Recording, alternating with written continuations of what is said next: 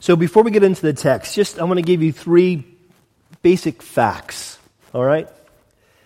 The first fact is this Christianity has had a radical impact on this world. You might, some might debate and say maybe that hasn't been all positive, and there might be some fair truth to that, but Christianity's had a, a radical impact on this world. Let me read you a quote from a, a well uh, distinguished historian.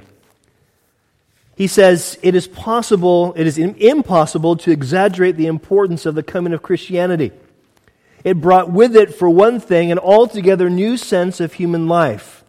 Where the Greeks had identified the beauty, uh, the beautiful and the good, had thought ugliness to be bad, and had shrunk from disease and imperfection and from everything misshapen, horrible, and repulsive, the Christians sought out the diseased, the crippled, the mutilated, to give them help.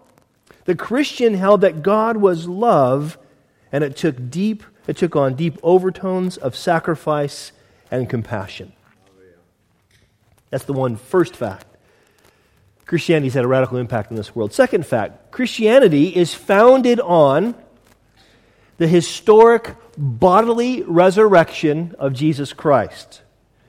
This is what Paul says, just he writes this just a few years after Jesus has risen and ascended. Paul writes, 1 Corinthians 15, And if Christ has not been raised, then all our preaching is useless, and your faith is useless, and you are still guilty of your sins.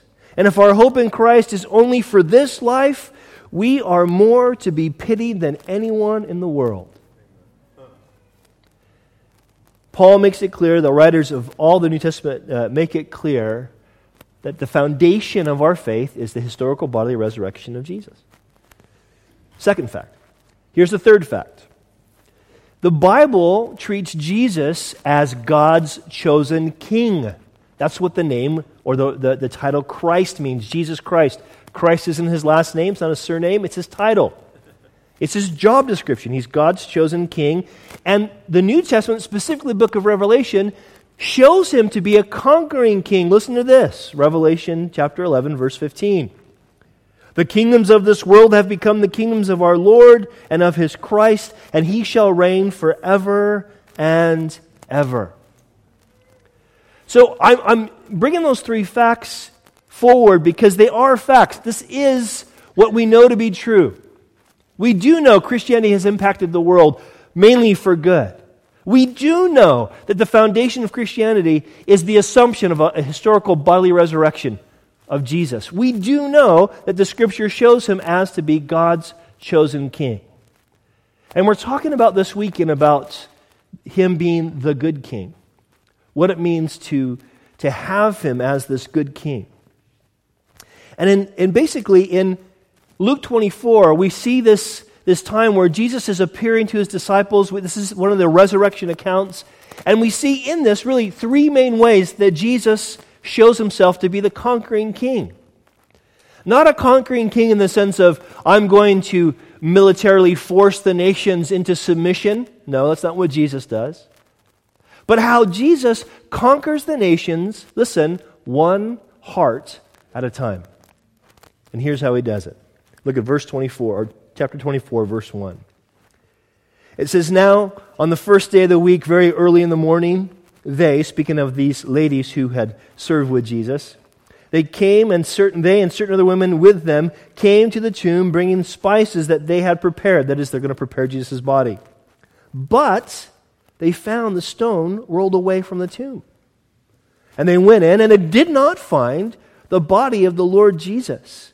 And it happened as they were greatly perplexed about this, that behold, two men stood by them in shining garments. Then, as they were afraid and bowed their faces to the earth, they said to them, Why do you seek the living among the dead?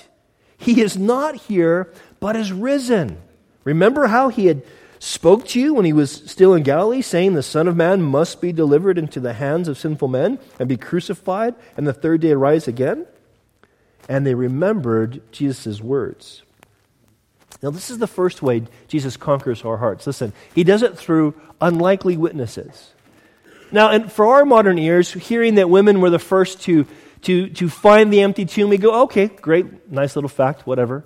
But to a first century person, the person, the people who first read this, they would have thought, a woman? Well, women? Whoa, wait a second.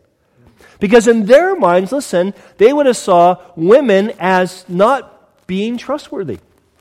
In fact, the, the testimony of a woman was only worth that of half a man.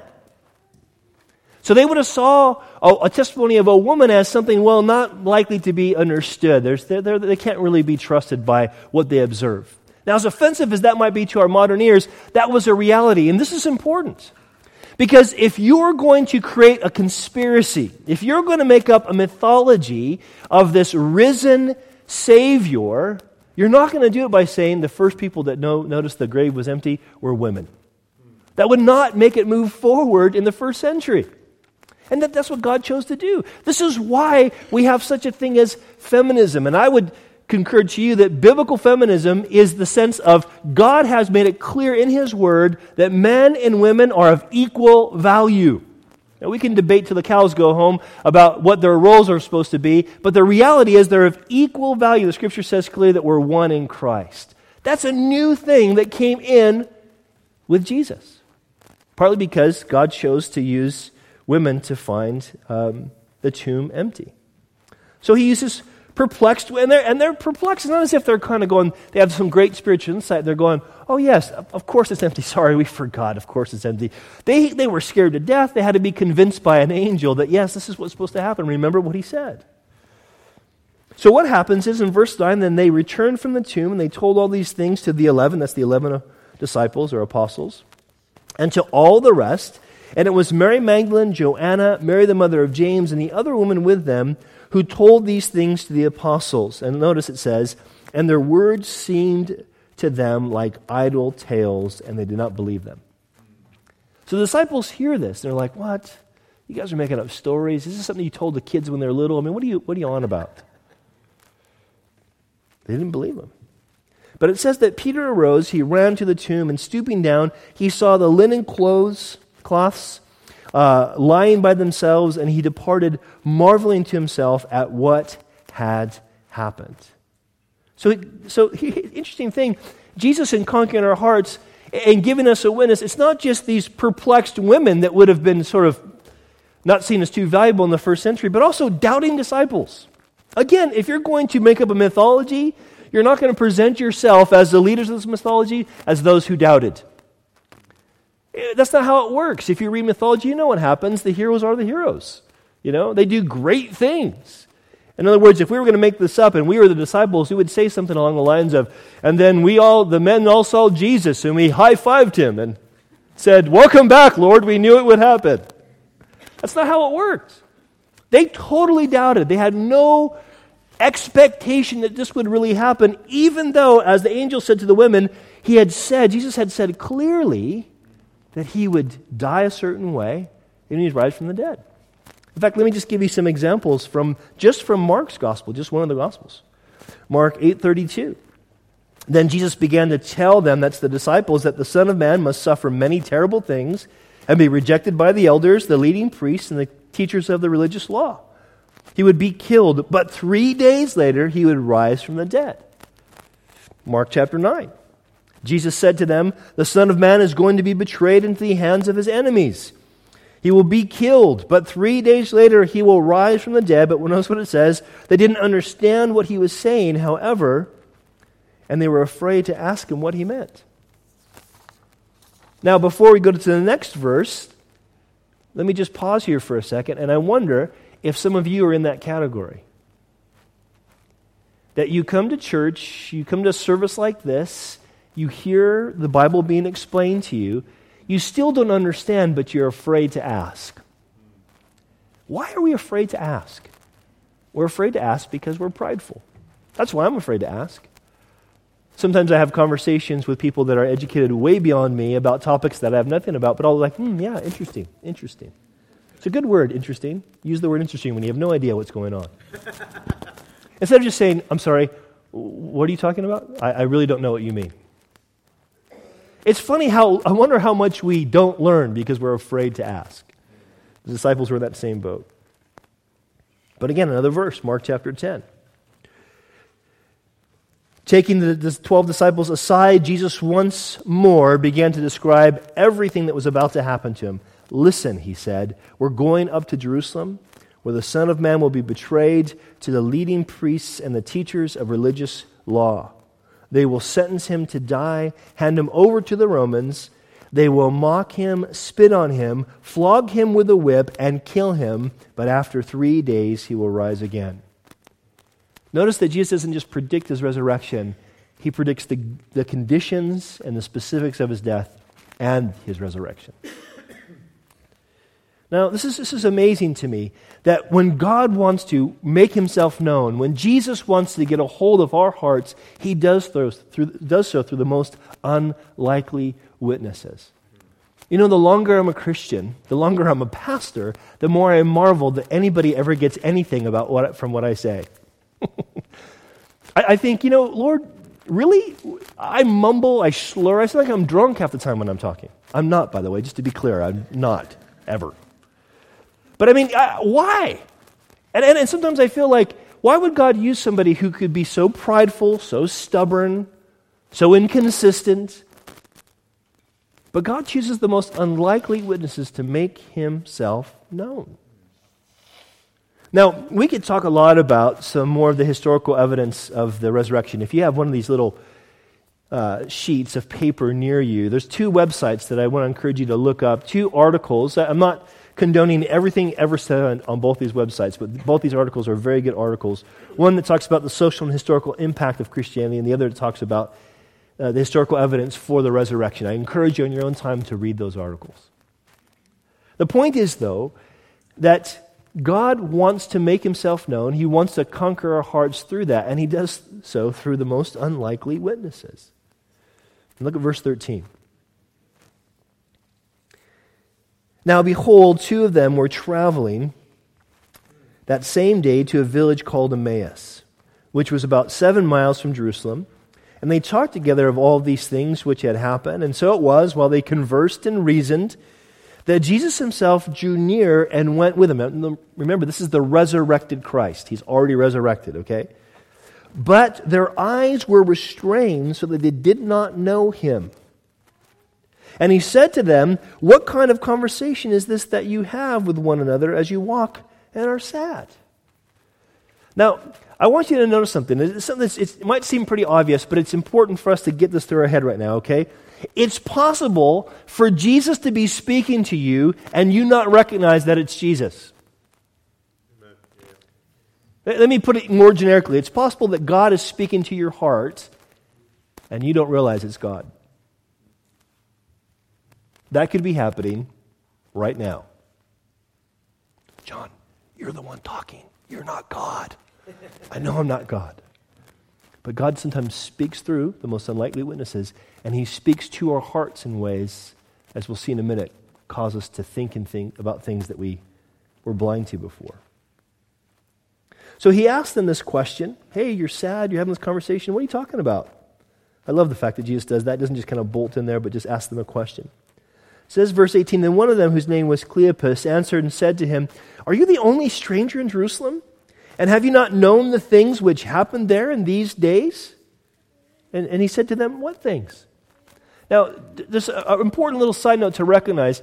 When he says, when Cleopas says, Are you the only stranger? He's saying, Look, everybody knows there was this man, Jesus, and that he's been crucified, and that there's this rumor around that he's risen from the dead. This is important because you need to recognize that there are non biblical sources that affirm these realities. There are Roman historians that affirm that there was this, this Jesus uh, who was a, a rabbi, a popular teacher, that was crucified by the Romans, and rumor had it he had risen from the dead. You can confirm that through Roman historians like Pliny the Younger and others.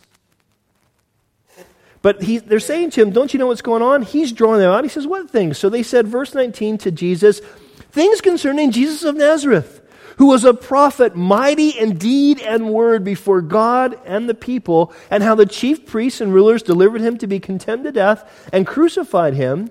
But we were hoping, literally, you might say, expecting, that it was he who was going to redeem Israel. Indeed, uh, besides all this, today is the third day since these things happened. Yes, and certain women of our company who arrived at the tomb early astonished us when they did not find his body, they came saying that they had also seen a vision of angels who said he was alive.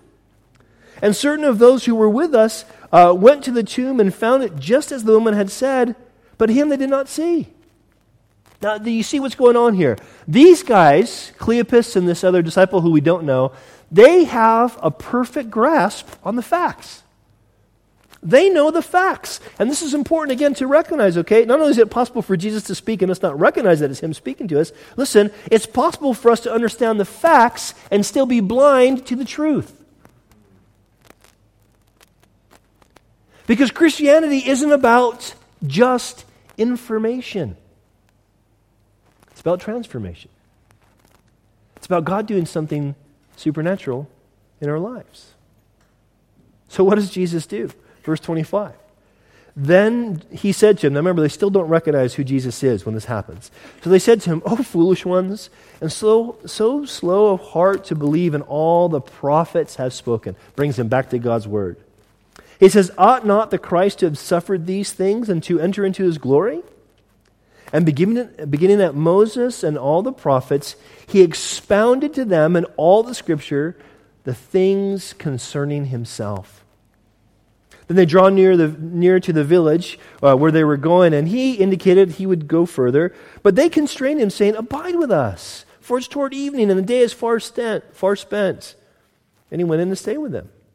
Now it came to pass, as he sat at the table with them, that he took bread, he blessed it, and he broke it, and he gave it to them. Then their eyes were opened and they knew him, and he vanished from their sight. And they said to one another, Did not our hearts burn within us while he talked with us on the road and while he opened the scriptures to us? Now, I want you guys to not miss the impact of this. this. I have to say, this is one of the sections of Scripture that blows me away. I go back to this section over and over again because as one who's called by God to teach the scriptures, sometimes I feel like, what's the point? Is this doing any good? But I go back to this passage and I think, okay, if the risen Jesus, when he wants to reveal himself to his disciples, if he goes and he teaches the scriptures, I think following in his footsteps is a good idea. I love the fact that here's what he does, and this is what's important to recognize. It's important to recognize that it's necessary for, to see Jesus in light of the scriptures. Do you realize that most religions in the world would like to claim Jesus as somebody good? Most religions. Even if they haven't heard of him. So, some of the more Eastern religions, if you begin to explain who Jesus is and what Jesus has done, they go, yeah, yeah, okay, great. Yeah, he must be a God or he must have been a prophet or a wise man. But everybody wants to kind of claim Jesus as someone who, yeah, he fits into our worldview. He fits into our, what we think God must be like. Which is why, listen, God says it's necessary for us to see Jesus in light of the scriptures. That Jesus is the Son of God the Father, the God of Abraham, Isaac, and Jacob. So that we recognize that Jesus is, is, is the, the revelation of who, the, who God is, the same God who revealed himself to, to Abraham, Isaac, and Jacob. So that we have an understanding of what this God is like. We understand of what God wants to do. We, understanding, we have an understanding of what it was that the Messiah, God's chosen king, who Abraham and Isaac and Jacob all looked forward to, what he was planning to do, what God's plan was with that chosen king. Here's how Paul talks about this this necessity of, of us learning or, or seeing him through the teaching of God's word. Paul writes in 1 Corinthians 1 21 to 23, he says, Since God in his wisdom saw to it that the world would never know, uh, never know him through human wisdom, he has used our foolish preaching to save those who believe. It is foolishness to the Jews who ask for, uh, for signs from heaven. Jews, you might say, these were, of course, the Jews, specifically first century. They wanted a miraculous sign to prove that what they said was true. Now, what's ironic is that the, the apostles did a lot of miraculous signs, didn't they? People still didn't believe. He says, and it's foolishness to the Greeks who seek human wisdom. These might be the intellectuals of their day. We get a lot of their a lot of the value we have on reason and intellect is something we've inherited from the Greeks. So what he says, so when we preach that Christ was crucified, the Jews are offended and the Gentiles say it's all nonsense. Now, do you, understand what Paul's saying here? Paul's saying, listen, here's what we do. In the same context, Paul says, we go into a city and we preach Jesus Christ, Him crucified and resurrected. And you know what happens? God does stuff. A bunch of people come to know Him and begin to grow in Him. And the Jews go, nah, there can't be a Messiah who is crucified. God wouldn't have a king just to have him be crucified. And resurrected, mm, that doesn't make sense to us. And the Greeks think that's crazy. Gods don't die. That doesn't happen. That's crazy. But this is what God uses. This is important because remember what we're talking about is how does Jesus conquer our hearts? He does, through, through, does so through unlikely witnesses, but he also does through, listen, through supernatural encounters. You know, we, we've, uh, some of you guys who are maybe visiting today, we've prayed uh, for everyone who would come in and sit in these seats today. We've prayed, Lord, would you prepare their hearts? One of the things we were praying yesterday as we were in the city trying to talk to people about Jesus, Lord, you know, we pray you prepare people's hearts and that we'd have conversations and that we'd be able to tell them about Jesus. And we pray that because we recognize and we rest in the fact that what needs to take place in our hearts is something supernatural. You see, I, I, can take pressure off myself as a preacher. That I don't have to preach perfectly for God to do something. Because God wants to do something. You know what else? Some of you might be in a place where you're thinking to yourselves today, yeah, I, I want to believe, but I still have this question and that question and that question. And every time you think you're just about ready to believe, a new question pops in your mind. Yeah, but what about this? And what about that? And you're waiting to have all your questions answered. Guess what? I'm still waiting to have all my questions answered. But you know what I can't deny? I can't deny, one, who Jesus is in the scriptures, and I can't deny that God's doing something in my heart. He's changing my appetites, He's realigning my affections,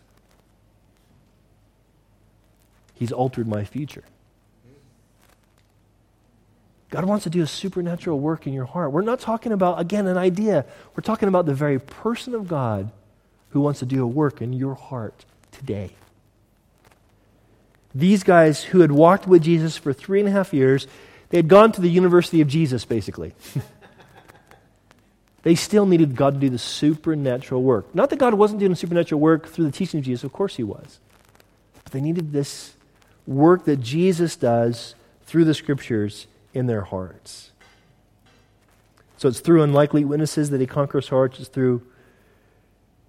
It's through a supernatural encounter that he conquers hearts, but Here's the last bit. He does so through personal relationship. Look at verse 33. So they rose up that very hour and they returned to Jerusalem and found the eleven and those who were with them gathered together, saying, The Lord is risen indeed and has appeared to Simon. There's other stuff that's happened, of course, that the other Gospels record that aren't, isn't in Luke. And they told uh, and they told about the things that had happened to him on the road and how he was known to them in the breaking of bread. Now, as they said these things, Jesus himself stood in the midst and said, Peace to you. But they were terrified and frightened and supposed that they had seen a spirit. Now, come on, we would be the same way, all right? If I was up here preaching, all of a sudden, pop, Jesus shows up, we'd all go, ah! I hate it when he does that, you know? it would freak us out a little bit. But he says then, why are you troubled? And why do doubts arise in your heart? And look what he says. Notice. He says, Behold my hands and feet. See that it is I myself. Notice, handle me and see, for a spirit does not have flesh and bones, as you see I have. And when he said this, he showed them his hands and his feet. Do you understand what Jesus is doing here? Listen, Jesus is inviting his disciples to examine the evidence. We, we know the story, right? Doubting Thomas, as we call him, which is kind of unfair because all the disciples were doubting, weren't they? and what happens? Jesus says this thing specifically to Thomas. He says, Thomas, come on. Go ahead, put your finger in the nail scars of my hand. Put your, your finger in this hole in my side. Know that I am here. It's really me. The same Jesus that was crucified is now risen. Now, this is important because, I, and this is the reason why I gave you those two websites earlier, is that, that Jesus invites us to examine evidence. He invites us to ask questions. You know, I'm a, I'm a cynic by nature. Uh, my wife would say, No, you're a pessimist. But no, I say, No, I'm a cynic. It sounds more intelligent. I'm a cynic by nature. I have a hard time trusting, I have a hard time believing that's my natural personality bent. And I, and I, I have to say, sometimes I, especially when things are going bad, there's this thing that comes back in my mind. You know, maybe some evidence is going to come up to show me that this Jesus stuff isn't so trustworthy. You know, it's been almost 30 years for me, and that evidence still hasn't come up. In fact, every time I meet somebody new who is maybe highly educated or very bright or maybe educated in a, in a field that I think that might undermine what I understand about Scripture, they'll bring up these objections. I'm like, oh, well, I've heard that one a thousand times. There's an easy answer for that one. And it's amazing. It's amazing how often these questions come in our minds, and we think, you know, either, oh, well, if he's God, I can't question. I just have to believe. It's all about blind faith. No, it's not. He didn't say to his disciples, just believe. But Jesus, we don't see. Ah, don't see, just believe. He doesn't say that. He invites them to, to examine, check out the evidence. This is why the resurrection is so glorious to us. See, I, I don't think I could ever be a religious person. Not, not in the sense of believing that there's a God or, or sort of, you know, being committed to some sort of religious act. I, I just couldn't be that way. Before I was a Christian, I lived for myself. It made the most sense. It wasn't that I was the worst person in the world, but I just, I, I lived for me. I did what I wanted to do. Sometimes I still do that, to be honest. But you know what motivates me to think, no, I should live for God? There is a God worthy to live for? It's the resurrection. It's the reality that this Jesus had taught and lived in such a way that I go, that's exactly what I think God would do if he became a man. And then, just as he predicts his death and resurrection, it comes to pass. And the evidence is just, yeah, it's outstanding. He invites his disciples to examine the evidence. And I want you to notice, too, he's inviting his disciples. These are, these are men who knew him well. I want you to know it's, it's, we're, not, we're not trying to encourage you here today, whether you, you're a member of Servants Church or you're here for the first time, whoever you are, I, I want you to understand listen, the, the questions still come, so the examination needs to continue to happen. But if you're already a believer in Jesus, then ask Jesus the questions. Lord, would you help me understand how does this work? Or what does this mean? Or can I know what this is? God's not afraid of your questions. In fact, this is one of the ways that we draw close to Him in relationship is to ask the questions and see how He answers them. Then verse 41 it says, But while they were, listen, notice, while they still did not believe for joy and marveled, he said to them, Have you any food here? So they gave him a piece of broiled fish and some honeycomb, and he took it and he ate it in their presence. Now, there's two things that Jesus is doing here. One, he's, he's wanting to affirm his physicality, that he wasn't a spirit. You know, there's some false religions out there that teach that Jesus was only resurrected in spirit. And In fact, there, is, there was a false uh, idea uh, called Gnosticism that kind of arose in the, the latter part of the first century towards the second century. Anybody here ever heard of the Gospel of Thomas? It's a false gospel. It's not a real gospel. It came out in the second to the fourth century, sometime between there. And it sort of alludes to Jesus being the, the kind of, it, it alludes to things that these people believed, like that Jesus didn't really have a body, he was just a spirit. That's why the, the book of 1 John is really clear about anyone who denies that Jesus came in the flesh as a real human being is an antichrist. So he's wanting to affirm his physicality, that he really did bodily resurrect. That's good news for us. Guess what? This old body's going to put on a new body someday.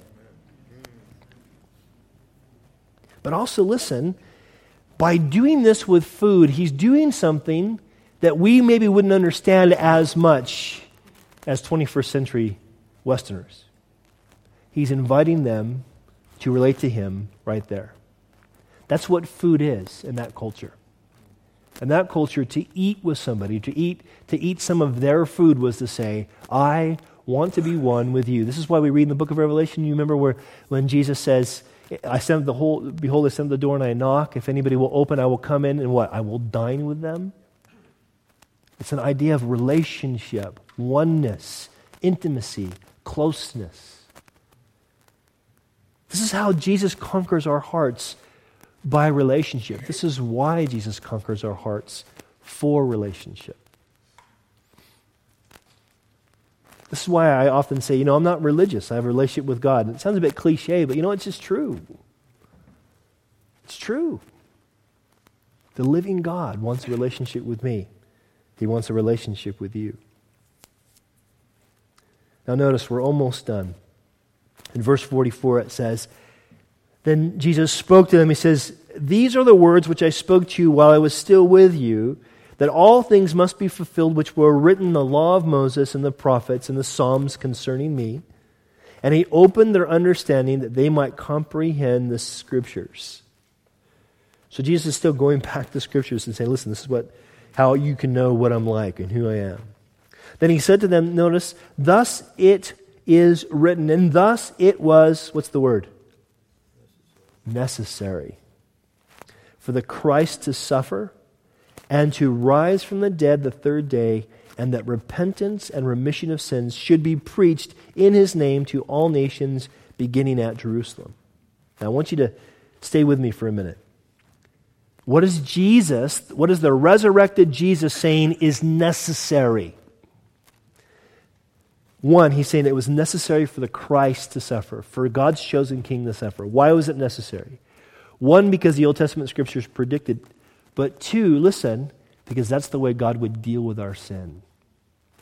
From all the way back in Genesis, you have this picture of man falls, God sacrifices.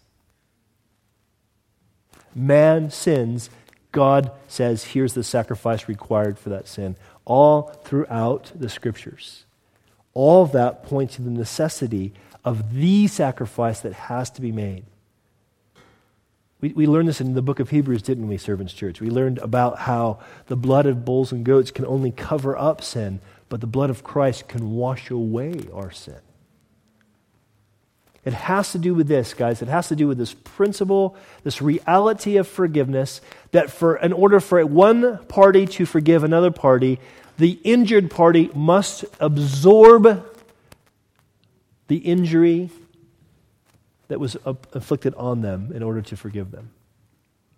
What God is doing, the perfect God who we should follow and obey, that perfect God who, who by rights should take away all the good things in our life because we refuse to follow and obey Him that good God who, who we have injured in our rebellion, not affected him in a sense of not taking anything away from that God, but being offended, uh, offended him by our actions and our inactions. That God should judge us, us. He should pour his wrath out on us. But what does he do instead? He pours it out on his own son. It was necessary. It had to happen. It's the only way that unholy people can have a real relationship with a holy God. It's the only way. It was necessary that Christ should suffer. Notice, it was necessary that the Christ should rise from the dead the third day. Do you realize if Jesus didn't die, as we just read earlier, remember what Paul said? We're still in our sins. His resurrection affirms everything he said about God, about how we're right with God, about what our future is with God. It was necessary because he, the Bible calls him the firstborn. The firstborn from the dead. And that's a picture of he's the first one to be resurrected to his perfect, eternal, fully human body. We're going to have the same ones. It was necessary that he be resurrected, that he might become the judge of all of us, that he might raise us from the dead. Notice also, verse 47 it was necessary that repentance and remission of sin should be preached. In other words, it's necessary for people to hear what their response is to be. You know how we're meant to respond to this risen Jesus? One, repentance. You know what repentance is? Repentance is we recognize that we've walked away from God. We've lived as if God isn't real, He doesn't exist. And repentance is, oh, I'm going the wrong way. I need to turn back to God. It means to turn and face God, to give Him the due, to give Him what He's due, His name. That's repentance. Remission of sins is what? It's forgiveness.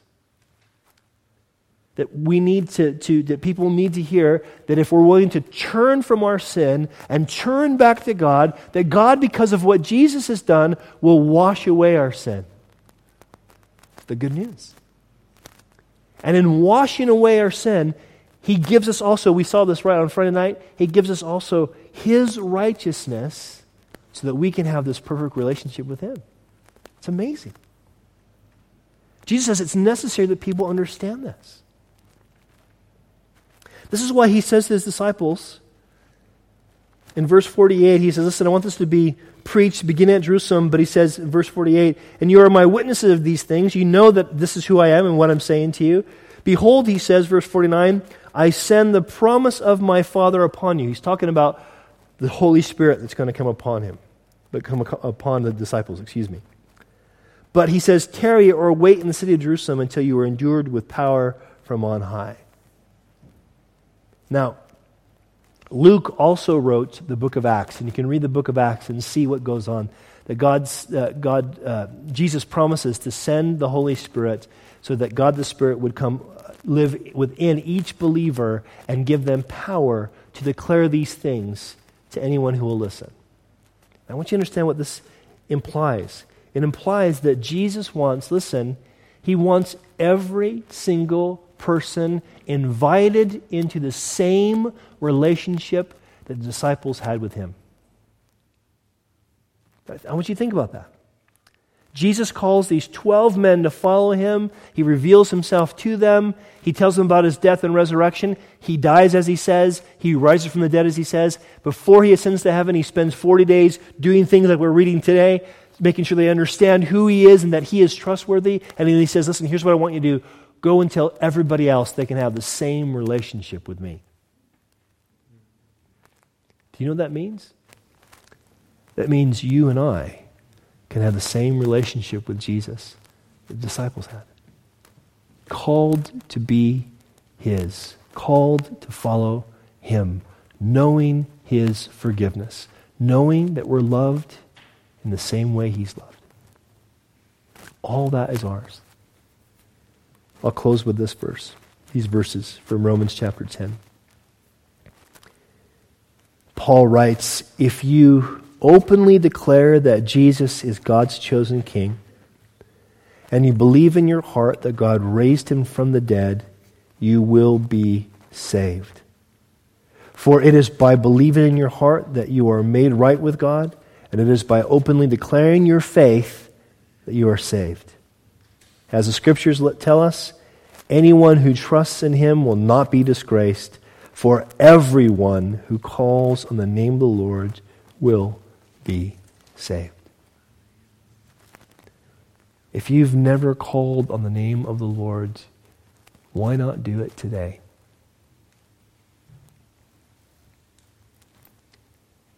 Maybe you're that person who knows the facts but has been blind to the truth. Maybe you're that person who believes but not for joy. The scriptures would say to you, God would say to you, believe. You're, you're not going to be disgraced. Confess. Call upon Him. You're not going to be cast out. You'll be saved. You'll be saved from the wrath that's due you. You'll be saved from the brokenness that is still upon you. He will come and change you from the inside out, and one day you'll be made perfect just as He is perfect. You know, I don't know what your story is up until this point of your life. I don't know what your story is. But I am praying that your story might be on Resurrection Sunday 2017, I called on the Lord and he saved me. He came into my life and I know him now. More than a shared lunch or some decent coffee, we really want you to know this Jesus.